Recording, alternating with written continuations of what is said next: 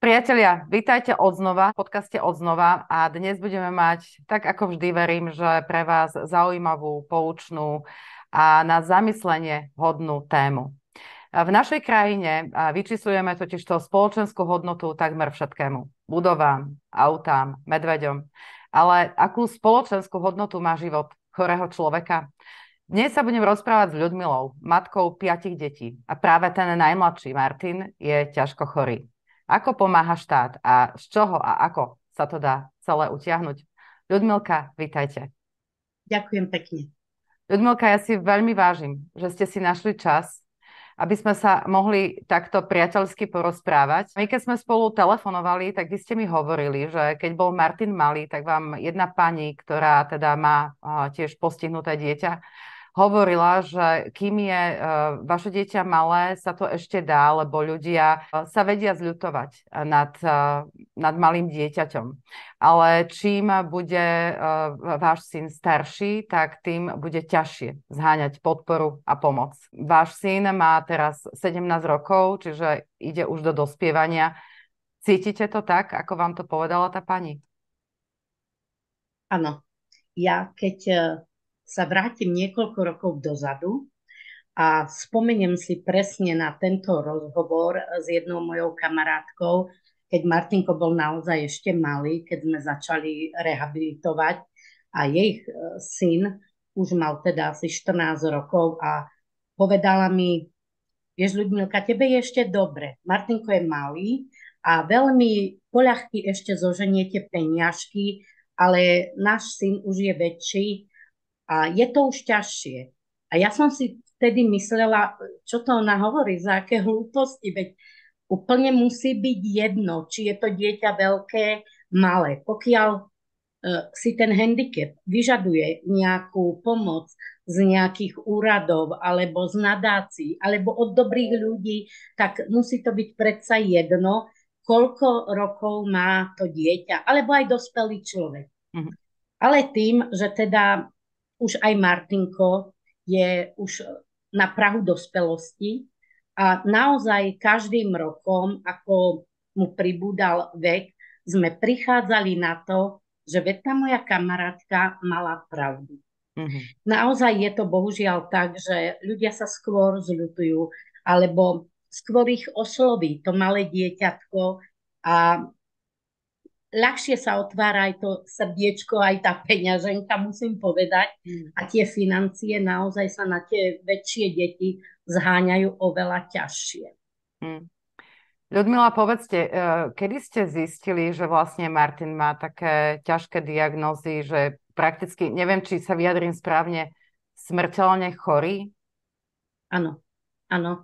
Ehm, keď mal Martinko dva roky, tak e, našej pani pediatričke sa niečo nezdalo a začala nás teda posielať, že však vyskúšajme neurológiu, genetiku a uh, naše kroky teda viedli aj na tú genetiku.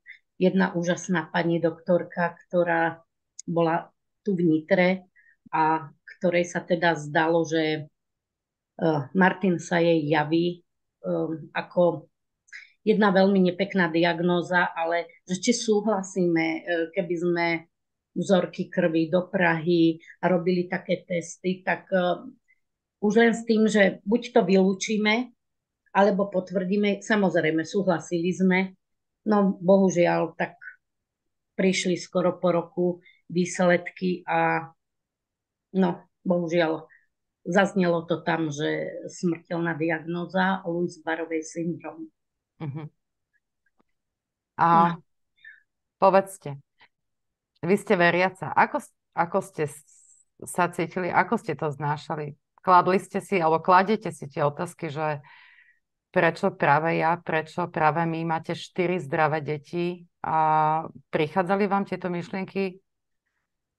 A prichádzajú vám ešte aj dnes?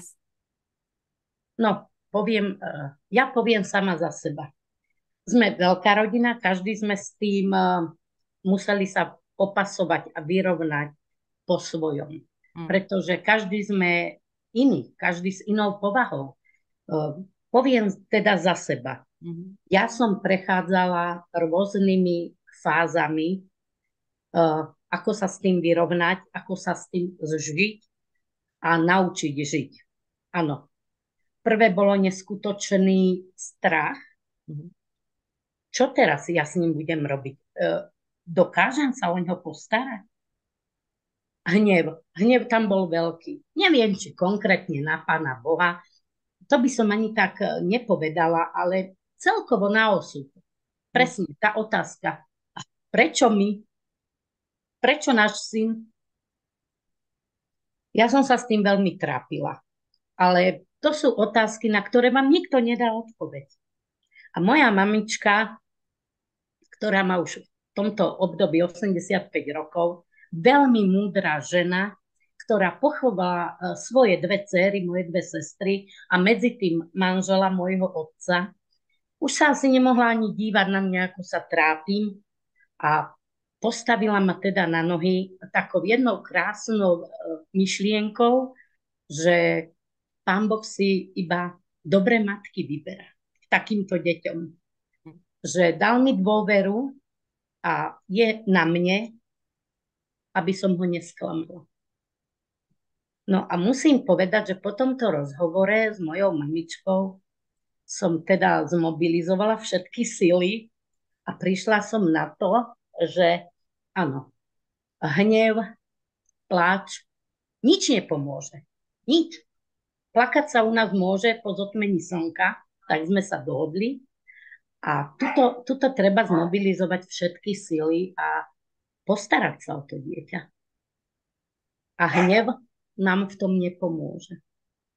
Hej, a, a stretli ste sa, alebo hľadali ste pomoc niekde aj, e, viete, lebo a, takto sa opýtam, keď sa človek stretne s takouto diagnózou u dieťaťa, tak ratuje dieťa, ale častokrát naozaj, uh, viete, ako v tom lietadle, že najprv nasať masku sebe, že Zamýšľa sa niekto v tejto krajine, že keď sa takéto niečo prihodí, pomohol vám nejaký, e, ponúkol vám nejaký úrad nejakú pomoc vám ako človeku, vám ako žene, čo sa týka nejakej psychologickej, duševnej opory, alebo teda vlastne vďaka tej mame ste sa vedeli takto s tým vysporiadať. Prichádza, viete, mne ide o to, že možno nás teraz pozerajú a počúvajú ľudia, ktorí sú v podobnej situácii a sú v nej čerstvo, aby si vedeli predstaviť, že či a koho môžu vlastne osloviť v takejto situácii. No tak ja som to ešte ani nepočula, že by mi e, nejaký úrad alebo nejaký psycholog ponúkol pomoc, že sa o nás, o rodičov trošku postará a pomôže nám vyrovnať sa s touto situáciou, teda absolútne nie. Ehm, máme dobrú susedku, ktorej mamička je psychologička a tá mi musím povedať, ponúkla pomoc, že keby som chcela vyrozprávať sa, ehm, trošku si vyliať dušičku, že naozaj môžem ku nej hoci kedy prísť, aj manžel, ale ako úrady nejaké, alebo no nie, Mm-hmm. Myslím tak... si, že tuto sa na rodičov zabúda naozaj. Mm, a to som chcela, aby tu aj odznelo. Ja mám priateľku, ktorá žije v Nemecku a viem, že jej manželovi sa stala uh, taká akože váž, vážnejšia zdravotná udalosť. A prvé, čo bolo, tak jej vlastne volali z nejakého tamojšieho, neviem, sociálneho úradu a pýtali sa jej, e, či sa jej má kto postarať o deti, keď bude potrebovať odbehnúť do nemocnice za manželom, či majú finančné rezervy, či má z čoho najbližší týždeň nakúpiť. To bol prvý telefonát. Uha, tak to je pekné. Hm. Ale myslím si, že my sa takýchto telefonátov na Slovensku nedočkáme. Čiže ani keď máte dieťa s takouto diagnozou, chcela som to len vedieť, že ako to funguje, pretože ja nepoznám veľa takýchto ľudí okolo seba a nemala som kde navnímať tieto informácie. Uh, takže uh, váš syn Martin teda má diagnózu, akú má, ako ste vlastne spomenuli. A uh, poďme teraz uh, vlastne k, tej, k tomu teda, že ako to zvládate a tu je na mieste otázka aj aj financií, pretože pravdepodobne vy nemôžete chodiť do práce a asi sa vlastne od jeho detstva staráte, staráte o ňo. Alebo ako, ako je to s touto vecou? Áno, ja som pri Martinkovi doma na opatrovateľskom príspevku. Manžel chodí do práce, žije tu s nami ešte starší syn vysokoškolák Šimon, ktorý je študent, brigádnik a mne sa nedá naozaj ísť do práce, pretože Martinko má diagnózu, akú má. Má imunodeficit a on vlastne ani nikdy nesedel v školskej lavici. On mal aj doma 10 rokov vyučovanie. Chodila ku nám špeciálna pedagogička, takže neviem si ani predstaviť, že by som ho mohla dať do, nejakej, mm, do nejakého špeciálneho zariadenia, aby som ja mohla ísť do práce. Hej? No a financie, tak e, my s úradmi bojujeme, odkedy vieme diagnózu. Mm-hmm. To sa tak ťahá u nás, že tým, že Martin nikdy nemohol chodiť do kolektívu, do školy, my sme nemali ani príspevok na auto. Nespadali sme do tej kategórie, uh-huh. že my chodíme často rehabilitovať po lekároch, dokonca do Mnichova sme chodievali na kliniku, lebo Martinkovi vyšetrovali očka takým spôsobom, čo tu na Slovensku sa nedalo. Uh-huh. Takže toto nezaujíma žiadnych žiadne úrady, štát, to raz nepatríte do nejakej tabuľky, mm-hmm. tak ste skončila. A je to smutné. Je to veľmi smutné, pretože naozaj my to auto využívame veľmi často. My sme posielali odvolania, my sme uh, prosili novinárov, nikto nám s tým nevedel pomôcť, takže potom sme to pochopili, že dobre, príspevok na auto nie. Uh-huh. Tak sme aspoň chceli, že aspoň príspevok na benzín. Uh-huh. Tak neviem, po koľkom odvolaní dobre sme vybojovali aspoň uh-huh. to.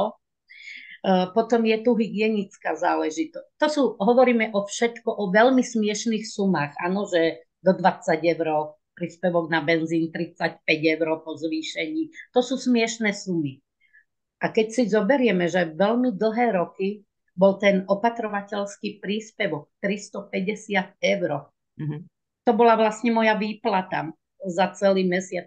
Tak je to doplaču. Je to strašne, strašne smutné. Pretože v tejto situácii, to sme není len my kupcovi, to je neskutočne veľa, veľa rodičov, ktorí by si zaslúžili niečo viac.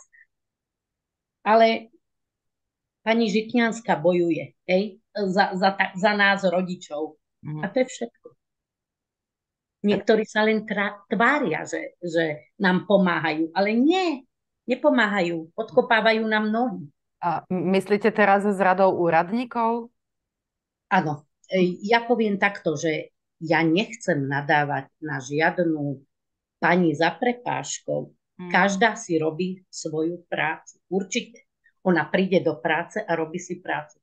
Ja hovorím o ľuďoch, ktorí môžu niečo zmeniť, že sú na postoch, kde by mohli niečo zmeniť a aj sa tvária, že áno, chcú, ale. Ja som preto tento rozhovor začínala tou úvodnou vetou, že v našej spoločnosti teda vyčíslujeme tú spoločenskú hodnotu naozaj takmer všetkému a že teda akú hodnotu v podstate v tomto celom má človek, lebo keď sa rozprávame, tak ste, ste v tom v úvodzovkách povedané, že dvaja, vy ako človek, ako opatrovník, ako ma- mama, samozrejme aj celá vaša rodina, ale keď toto budeme brať do úvahy a potom v podstate zdravotné znevýhodnenie vášho syna. Keď sme sa rozprávali a pripravovali na tento rozhovor, mňa zaujalo aj to, že váš syn potrebuje každú chvíľu, keďže je, je mu tá diagnóza sa tak nejak, že, že mení, respektíve ten zdravotný stav sa mu mení, tak každú chvíľu vlastne potrebuje niečo iné. Že, že vy zbytočne darmo našetríte peniaze na vozík, na ktorý dostanete povedzme aj nejaký príspevok od štátu, a keď on možno o mesiac potrebuje v podstate už nejakú inú zdravotnú pomôcku, ale tabuľka hovorí, že vlastne má nárok, ja neviem, raz za tri roky. Je to tak? Je to tak, máte pravdu. A vlastne nemáte pravdu. Uh, tri roky neviem. To tam nef- nefiguruje nikde. Aha. Uh, zo zdravotnej poisťovne máte nárok e, raz za 4 roky, dokonca neviem, či na vozík až raz za 5 rokov a z Úradu práce sociálnych vecí raz za 7 rokov. Uh-huh. Pane Bože, veď si to povedzme, 7 rokov, veď ten pacient môže zomrieť, im má nárok na ďalšiu pomôcku, môže už nežiť. Veď to je výsmech rodičom, toto je výsmech nám, ktorí sa o takýchto ľudí staráme. Náš syn, darmo sme mu v Lani riešili vozík, dostal ťažkú skoliózu. Vozík, vozík máme nepoužiteľný, potrebujeme rýchlo nový. Uh-huh. Ešte mám papiere na stole, ktoré zajtra ráno idú na úrad sociálnych vecí a rodiny a koľko bude e, priznaná a či vôbec bude nejaká tá suma priznaná, to neviem. Ideme to riešiť prvýkrát. Je to neskutočne veľa papierov od takého lekára z, z obecného úradu, či nie sme veľmi bohatí, či si nemôžeme ten vozík kúpiť aj sami mm-hmm. zo zdravotnej poisťovne, že už sme tam dostali nejaké peniaze v Lani na vozík a ja neviem, koľko nám prispejú a či nám prispejú. A keď nám prispejú, budem to vedieť do 90 dní a keď nám prispejú, tak 7 rokov som skončila. Nemôžem pýtať nič.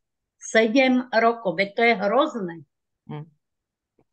A no, e, ono sa to ťažko počúva. Vy keď ste mi hovorili e, o tom príspevku od štátu na ten vozík, e, ktorý ste teda dostali čerstvo nový, a neviem, či si to dobre pamätám, bola tá suma nejakých 3300 eur a štát vám prispel nejakých 1400, čiže v podstate ani nie 50% ceny. Dobre si to pamätám? Áno, vozík stal 3380 eur a zo zdravotnej poisťovne sme dostali 1450. Dobre, teraz Ľudmila, ako ja si predstavujem, takú akože bežnú slovenskú rodinu, ktorá častokrát nevie si usporiť žiadne peniaze. To sú štatistiky Národnej banky Slovenska na nejaký norm, normálny bežný život a tam teda väčšinou pracujú obidvaja rodičia, áno.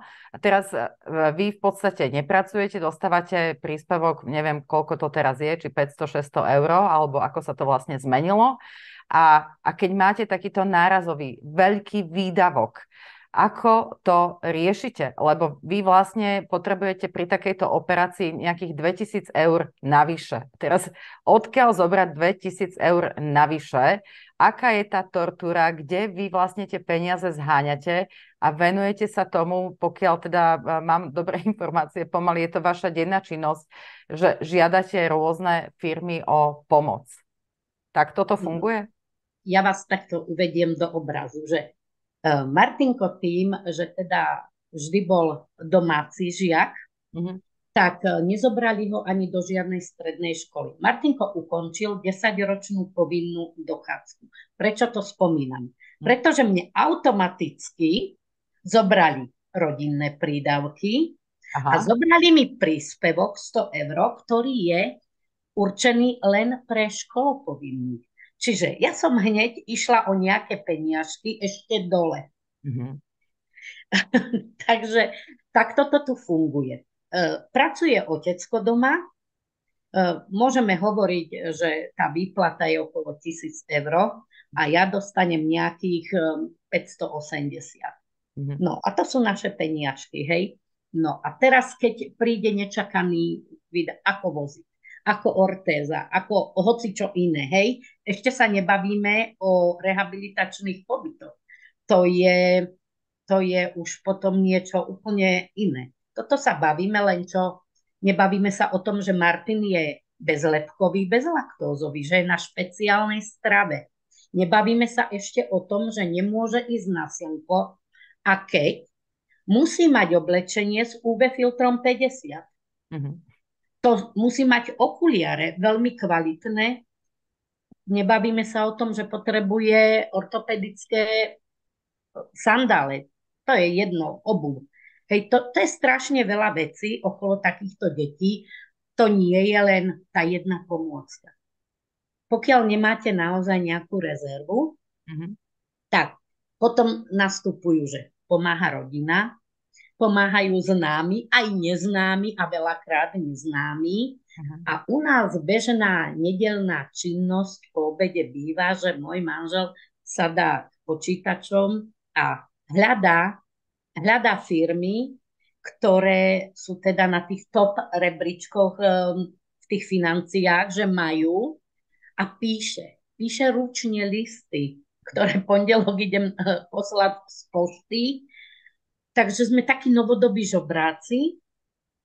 No, tak uh, niekedy pošleme 15 listov naraz, uh, neozve sa nikto, alebo tak nadácie, myslím si, ja osobne si myslím, že sú spravodlivé nadácie, lebo prispejú jeden, maximálne dvakrát a potom príde zamietavá odpovede, že už nám pomohli. Uh, ja to s týmto súhlasím, lebo je strašne veľa chorých detí. Nech pomôžu každému.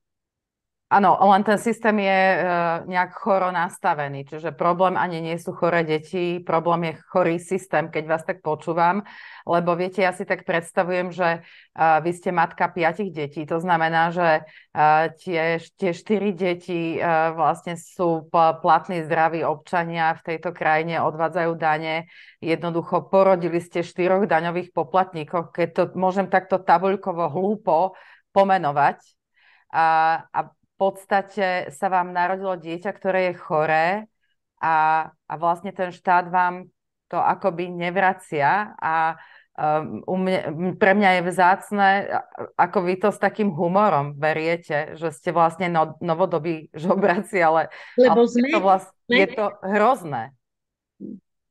No je to hrozné, ale my sme žobraci, pretože uh, my celý čas od niekoho niečo žobreme. A je to neskutočne ponižujúce. Viete, môj manžel má pomaly 40 rokov odrobený na túto republiku. A my žobreme, aby môj syn mal kvalitný vozík, aby mohol ísť na rehabilitáciu. Veď to je ponižujúce.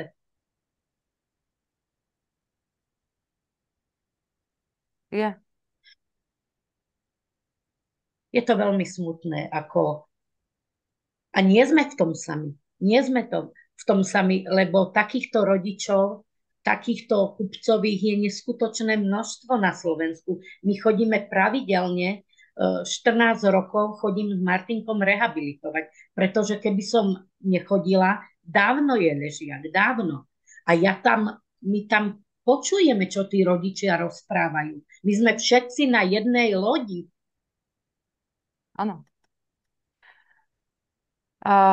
Čiže vlastne vy ovládate všetky manuály, ktoré existujú te- v tejto republike, vyskúšali ste všetko a v princípe jediná možná ďalšia cesta, lebo však aj tá rodina okolita a susedia majú len určité možnosti, každý má len určité možnosti, je v nedeľu písať listy a oslovovať firmy. Ja som si pozerala video, ktoré robil váš syn. Vy máte a aj výzvu na ľudí a ľuďom. A ja vlastne by som celý tento rozhovor chcela aj takýmto spôsobom ľudí, ktorí nás pozerajú a počúvajú, poprosiť. A ja dám pod tento náš rozhovor samozrejme link na tú vašu výzvu ľudia ľuďom, kde je aj video, ktoré, ktoré robil váš syn. Každý, kto bude chcieť, bude môcť či už len pár eurami, kto ako môže, prispieť Martinovi na, na nejaký lepší život. Ale to, čo by som vlastne chcela povedať, že on tam aj spomínal, že niektoré tie firmy by aj boli ochotné prispieť, ale oni potrebujú sa zviditeľniť, že vlastne to nejakým spôsobom rámcujú akoby reklamou, protihodnotou. Je to, stále to takto trvá? Je to naozaj tak? Áno, máte pravdu. Niektoré firmy by nám aj pomohli, keď im urobíme reklamu. Ale prepačte, náš Martin není opica zo zoologickej, on je ľudský tvor. Viete, koľko zamietavých odpovedí nám príde, že aj by sme mu pomohli, keby sa venoval vodným športom, uh, gigapodniky, prepačte, nemáme teraz financie a podporujeme športovcov, nebudem menovať ktorých, naozaj veľa veľkých firiem, veď to sami vidíme v telke, podporuje zdravých športovcov, zdravých ľudí, ktorí si vedia na seba zarobiť. Hmm. Je to také divné. No dobre, však ale to je presne tá reklama. Pretože ten zdravý športovec urobí firme reklamu. No povedzme si úprimne, akúže reklamu urobí náš Martin na vozíku? No žiaden vlastne. No, no asi, asi ťažko urobiť, urobiť nejakú reklamu, ale uh, viem, že sú firmy, ktoré vám, myslím, že existuje nejaká firma, ktorá pravidelne vás prepravovala do toho Mníchova uh, na, na tie vyšetrenia, alebo teda, že sú firmy, ktoré vedia a chcú, chcú po, pomôcť. Prepačte, je mi to trošku smiešné, lebo zase trošku vrátim do minulosti. Áno. Áno, mali sme, mali sme od, ja neviem, či môžem menovite hovoriť, nemôžem, uh, mali sme teda um, prideleného šoféra, ktorý nás, uh, ktorý nás teda prevážal do Mnichova na kliniku, pretože ja som si netrúfla šoferovať, poviem na rovinu. Ja som si tam netrúfla šoferovať, takže mali sme šoféra, ktorému sme... Tak, bola to súkromná klinika. Čiže museli sme si zabezpečiť uh, ubytovanie aj stravu. Uh-huh. Neplatili sme tam nič, to nemôžem povedať, len sme si teda, nedalo sa tam prísť, že ráno idete, večer idete domov. Uh, potrebovali sme ísť pár dní vopred, pretože sme ráno zavčasu chodili na vyšetrenie a niekedy aj dva dní za sebou. Mali sme šoféra, o ktorého sme sa museli postarať zaplatiť mu hotel a prestravovať ho. My ako rodina. On nás tam naozaj iba doviezol a odviezol domov. To mm. bolo celá jeho úloha. Mm-hmm. Čiže v podstate tie náklady sa asi rovnali nákladom, keby ste si to šoferovali sama, len vy ste si teda netrofli. Rozumiem? Mm-hmm. Juj, no neviem, čo dodať, lebo to sa mi zdalo, že teda, že vypichnem tu niečo pozitívne, aby sme, aby sme teda tu mali, ale viem, že najviac vám pomáhajú asi takí obyčajní ľudia, asi takí, ktorí majú vlastne úplne, že málo a hlboko do vrecka a, a tí asi najčastejšie a najochotnejšie vedia nejak pozdieľať s vami to, čo majú. To je pravda. E, táto skupina ľudí je najviac e, tak cítiaca s mhm. človekom a strašne veľa tých ľudí my vôbec osobne nepoznáme. Hej? Mhm. Tá, ja hovorím, že sociálne siete sú pre múdrych a šikovných ľudí a e, majú obrovskú silu. Len si treba vybrať, hej? že čo tam riešite, čo tam pozeráte. Áno. Takže e, ďakujem každému jednému, kto nám takto neustále niekoľko rokov. Nie, to, toto není, že teraz jednorazová záležitosť. Mm-hmm. Toto je niekoľko rokov, je okruh ľudí, ktorý pri nás stojí a nie, Martin nie je ľahostajný. Mm-hmm. On si to uvedomuje, že on teda, ste hovorili, že má dokončenú školskú dochádzku, čiže on je mentálne v poriadku. Martinko je vysoko inteligentný a toto je na ňom úžasné, že napríklad my ráno vstaneme, že vy ste povedali, že chcete niečo pozitívne nájsť. Každý deň je niečo pozitívne. Viete, aký každý deň je krásny? Ráno vstanem, Martin otvorí oči a povie dobré ráno. Usmieje sa.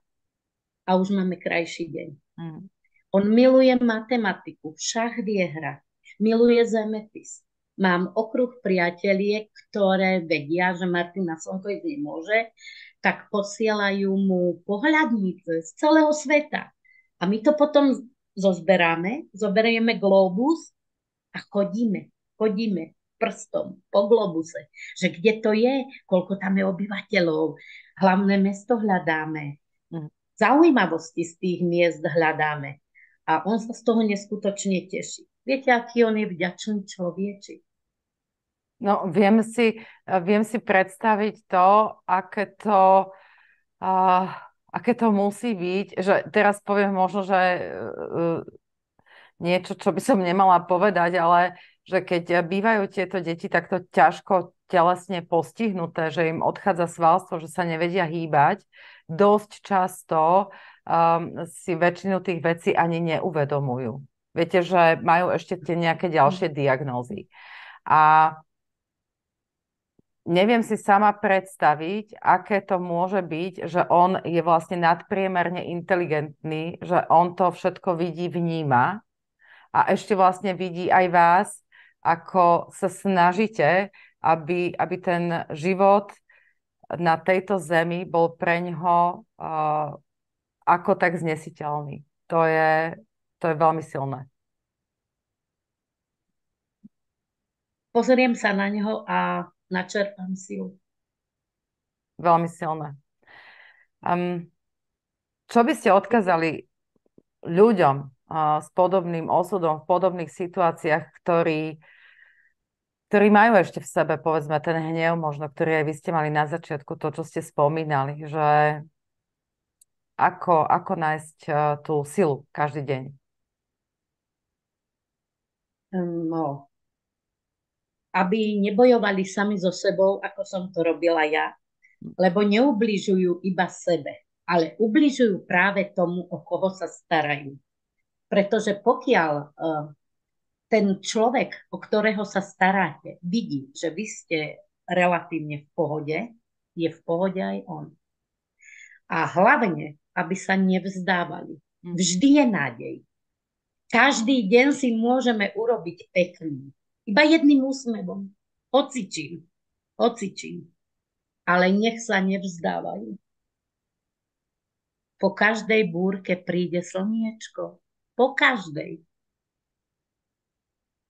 Áno, mala som tu ešte pripravenú takú otázku, že s akou myšlienkou ráno vstávate a večer zaspávate, tak vlastne ste to asi aj zhrnuli, lebo ráno teda vás budí Martin nejakou peknou vetou a a tým, že sa vlastne teší na ten deň a to, čo ste tu teraz povedali, je asi taký dobrý odkaz práve aj na večer, keď človek ide do tej postele spať, že si vlastne to v tej hlave takto, takto utriediť. Každé ráno, keď otvorí oči a pozdraví ma, tak si povieme, že dnes by to šlo, dnes to dáme. A večer zaspávame aj Martin s modlitbou na perách. A kto sa modliť nevie, tak len nech poďakuje vesmíru, celému vesmíru, že tento deň zvládol a poprosí o ďalší. Lebo ten ďalší prísť nemusí. A nie len teda, teraz nemyslím v prípade eh, mňa, vás, Martina, ale kohokoľvek, pretože toto je naozaj asi to, čo nikto, nikto z nás nevie a netuší, že, že ktorý, bude ten, eh, ktorý mm. bude ten posledný. Zavodli sme na niečo, myslím, že teda eh, keď sa diváci a poslucháči dopozerali, dopočúvali až sem, tak ja teda môj odkaz za mňa je, že ja by som bola veľmi rada, aby sa to, táto téma a tie myšlienky, ktoré ste tu povedali, aj tie motivačné, ale hlavne aj tie tie konkrétne, že ako to naozaj je, že vlastne ľudia, ktorí dávajú zo seba maximum, tak ako vy, že sú vás asi nie stovky, ale asi tisíce na Slovensku.